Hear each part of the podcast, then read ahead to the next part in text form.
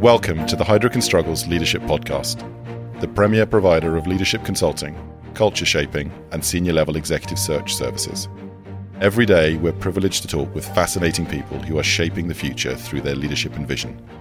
Each episode, you'll hear a different perspective from thought leaders and innovators. Thanks for listening to the and Struggles Leadership Podcast. Hello, I'm Sophie Scholes, a partner in Heidrick's London office and a member of our financial services practice. In today's podcast, I'm talking to Andrew Bester, CEO of the Cooperative Bank. Andrew was previously Group Director and Chief Executive of the Commercial Banking Division at Lloyds Banking Group and CFO of the Consumer Banking Division at Standard Chartered Bank, where he held a number of senior leadership roles in Africa and Asia. Andrew, welcome and thank you for taking the time to speak with us today. Thank you very much. Andrew, you've worked in customer centric organisations within financial services for most of your career. What are the overall changes you believe the sector is going through? Well, I think the banking industry has been going through a lot of change over a, over a good number of years. I think a lot of the features of that defined banking uh, through the 90s and in the early early noughties was a lot of very product led business models that became the leading way in which businesses were being run. I think the financial crisis was a big wake up call for the industry. And I think what we've seen then is ever better focus on customer focused business models. And for me, creating that passion focus on the customer is how I've defined my whole senior banking career and an area that still needs lots of work, but an area that I feel very strongly about. Uh, and so, what, in your view, are the key elements that a customer centric bank needs in order to win over that customer sentiment?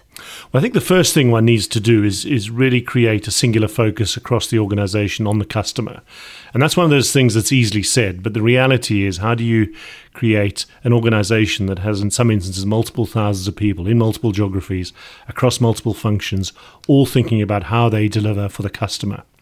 And that can be easy for a frontline person in a branch, but can be quite hard for, for an operations clerk sitting in a back office, not connected necessarily to the customer.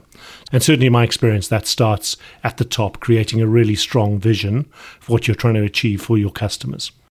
And would there be an example of where you think really across that front and back office part of the bank you've managed to get it right since arriving at the Co-op? I think the first thing is the cooperative bank does have a very strong customer focus, and I think that really is founded um, off the back of the cooperative principles that defined the organisation going back to the 1870s. So that history and that ethos has always been there. Uh, there are real frontline heroes who care passionately about the customer. My role as the chief executive is to make sure, with all the changes the cooperative bank's been through, that the teams are reconnected, particularly as relates to the head office teams, really understanding what's happening in the branches, in the contact centres with our with our customers. A lot of the early work that I'm doing with the teams is building on what is already a strength of the organisation, but getting that understood at all levels. And as you and your team drive that reconnection and that change more broadly at the cooperative bank, what do you see as some of the skills that are required to lead change? Well, the first thing you need to do is get everybody aligned. You've got the customer focus that's critical. Secondly, what are the values and the behaviors that define the organization? And what I try and do is spend my time early on in any organization I've been in, any leadership role I've been in, is really getting to understand the essence of the organization. And certainly in banking and financial services, you often have organizations with a, a deep history, and you need to really have the humility to go and understand what drives the organization, what informs the culture of the organization, and then with that, then start to say, how do we build on the strengths of the organization to create the right focus going forward? And with that in mind, then, what are the challenges that you have encountered and that you believe still need to be overcome, and, and how are you tackling them?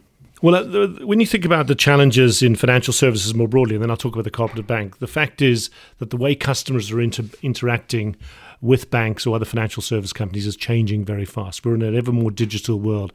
The convenience we expect and the way we access is changing very fast. And at the cooperative bank, uh, we need to invest in the digital capability we have. We have a very strong, loyal customer base, and it's how do we engage with those customers and make sure that we bring modern, relevant digital capability to service those needs. And that is very much a high priority.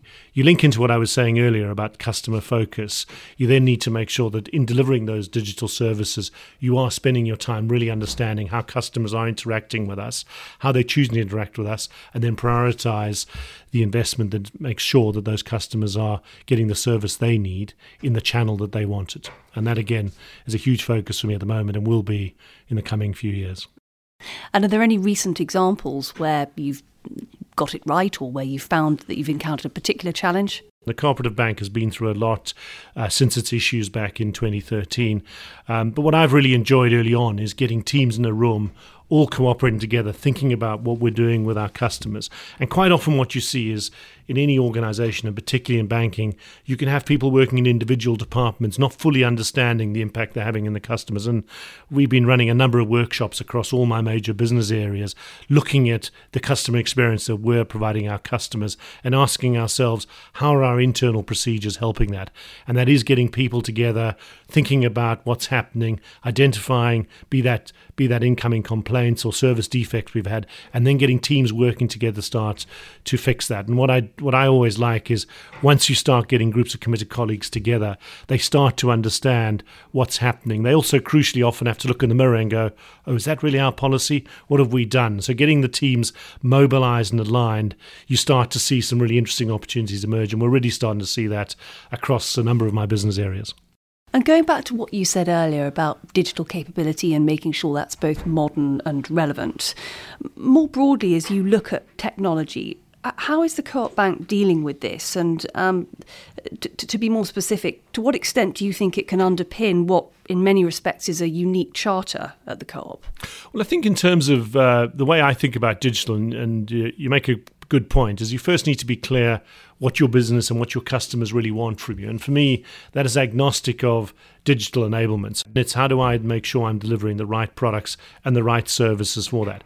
Again, the way we're interacting today, if we contrast, we are all using our mobile phone and we're look we're looking at how we interact across multiple channels. So from a from a leadership point of view, what you start to then do is say, let's prioritize how how our customers are using us. What are the areas where they want to see us deliver new services? And you need to spend a lot of time understanding what your customers are thinking and then prioritize your investment towards the areas where they want to see that service. And again, um, in a digital, fast changing world, one needs to be clear that you're tackling the highest priority areas of focus, be that around customer servicing needs, be that uh, where they want to access new products from us, and making sure that you're prioritizing your digital investment in those areas. And uh, you, as you look at what the priorities may be through 2019, 2020, what for you will be top of the list?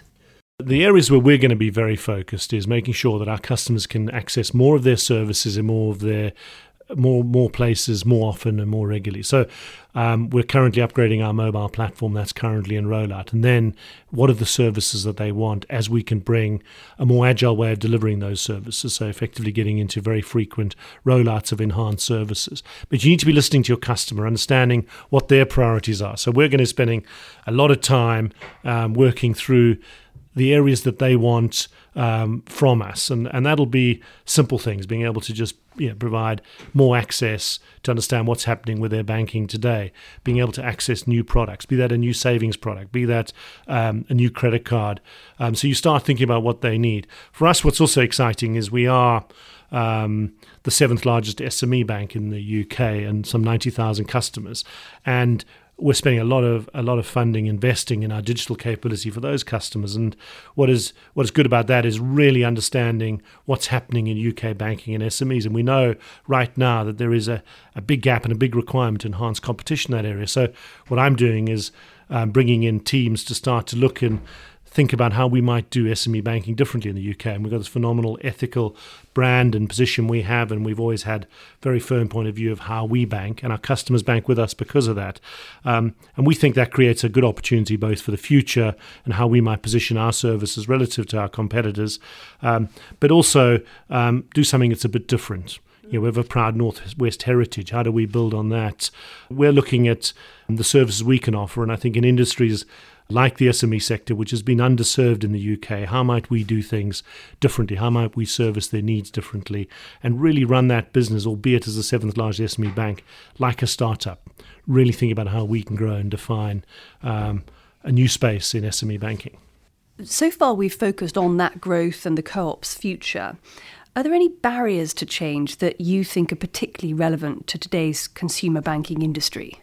Well, I think in terms of, of, of consumer banking generally, I think one of the things that one does need to make sure is one is knocking down the barriers that exist between departments. One of the features um, that one does come across in retail banking, uh, both in the UK but globally, is it can get quite siloed where individual units are just providing a certain parts of the service. And I think certainly what, what one does see is um, too often not enough focus on what the customer really needs. And I think because uh, one's operating with large customer bases, sometimes um, the interaction can be depersonalized, and rather than really understanding what what the customer needs and how the organization delivers, um, some of that's cultural. Sometimes you have organizational structures that don't necessarily help understand what the customers need, and therefore have organizations that are aligned around how they better serve their customers. And what about the co-op specifically? We have a very strong passion for for the customer, which is good. So, but the good news is actually the core uh, DNA of the organization is very sound, um, underpinned by those cooperative principles. In terms of specifically what we're, we're working through is how do we get colleagues working better across the various functions of the organization.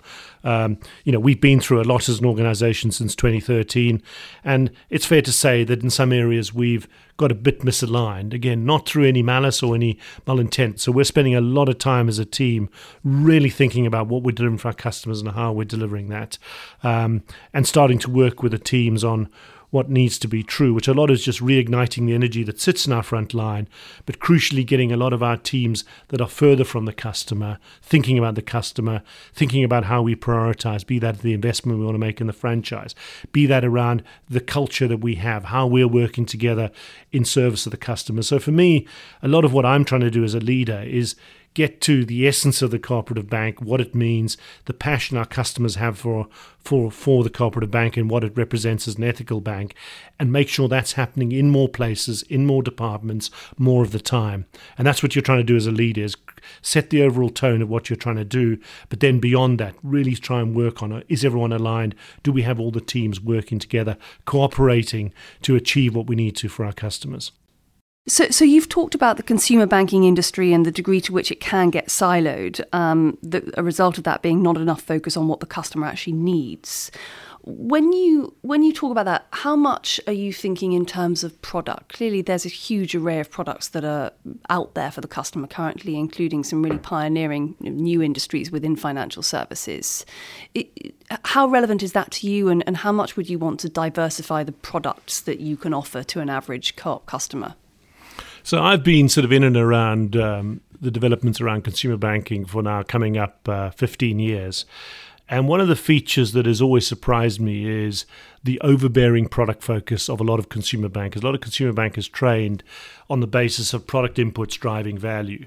And I think that that is now an outmoded and outdated way of thinking. And the reality, though, is that lots of bankers, product led bankers, keep thinking that you've effectively go and source a new cu- a, a, new new customer and you simply sell the product.